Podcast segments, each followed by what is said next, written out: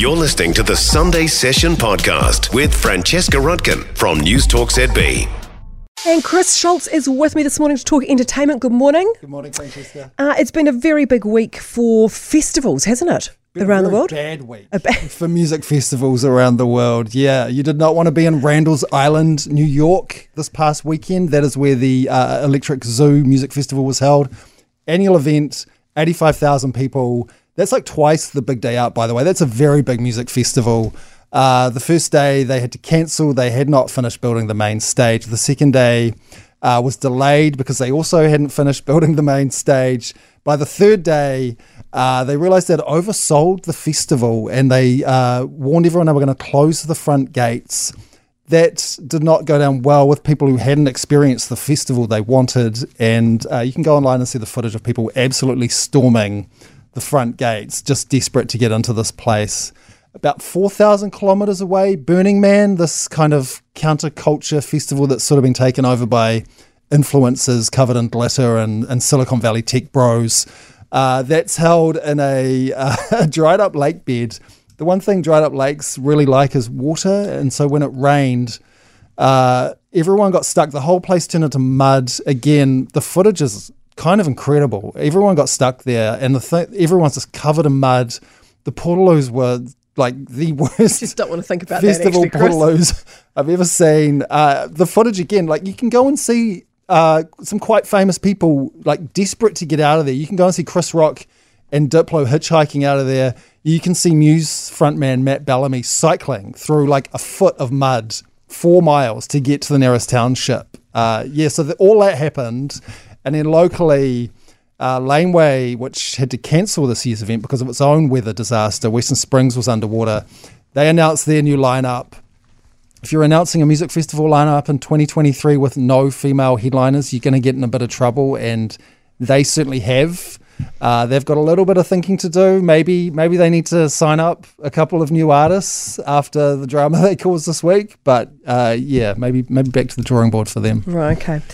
Now, Taylor Swift, of course, the, the, the, the Eras tour continues, and she has made a movie about the tour, which for those of us who missed out on getting tickets to go to Australia to see it are very much looking forward to being able to, you know, have our own little experience in, in, in the cinema. But that's not going to happen anytime soon, is it?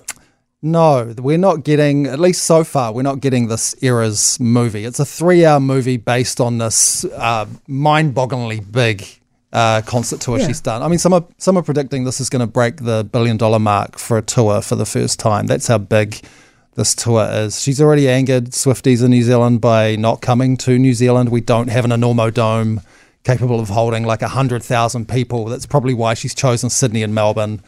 Uh, but I, yeah, my prediction, this isn't the official word, this is just me speculating, is that um, she seems to be showing this movie off in places she's already toured. So to sort of capture people who've already been, plus those who missed out. So yeah, maybe after February, when she's played those Sydney and Melbourne dates, we'll, we'll get the, Why the would you? Tour. Why would you miss out on the market? You, she knows that we're all going to flock to it. Totally. So yeah. you know, the fingers crossed that we'll get to experience it My- somehow, sometime. My kids want to go. And I look, I went to the last Taylor Swift show. It was a great time. I would Yeah. probably go to. She puts on.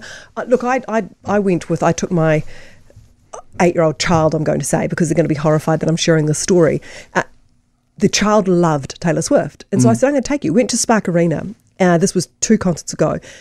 And it was an amazing experience because it is. She puts on the best Yeah. show for your first ever concert. It'll Yeah. ruin every other concert because you'll expect them all to be that slick, that big, that amazing.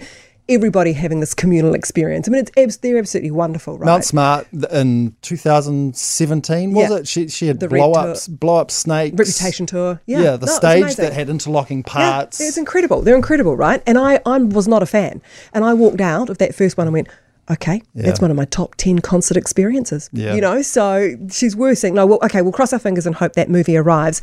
Rose Matafeo, one of our favourite local comedians, who is, of course, just doing so well uh, um, internationally. Starstruck, her rom com is back for a third season. We're on thir- three, aren't we? we are on season Yeah. three. Yeah, it's doing really well. If you if you want to if you want to kind of recover from yesterday's sporting failures, or you actually just don't care, uh, then you know you could do a lot worse than this. It's, it's just a really great show. It's about a um Well, she's sort of done that Flight of the Conchords thing, right? Like she's had to go overseas to make this. It's funded by the BBC, and it's a really great mix of like that classic BBC sitcom element. You know, it's six episodes, just like The Office or, uh, you know, one of those classic British shows, Fawlty Towers.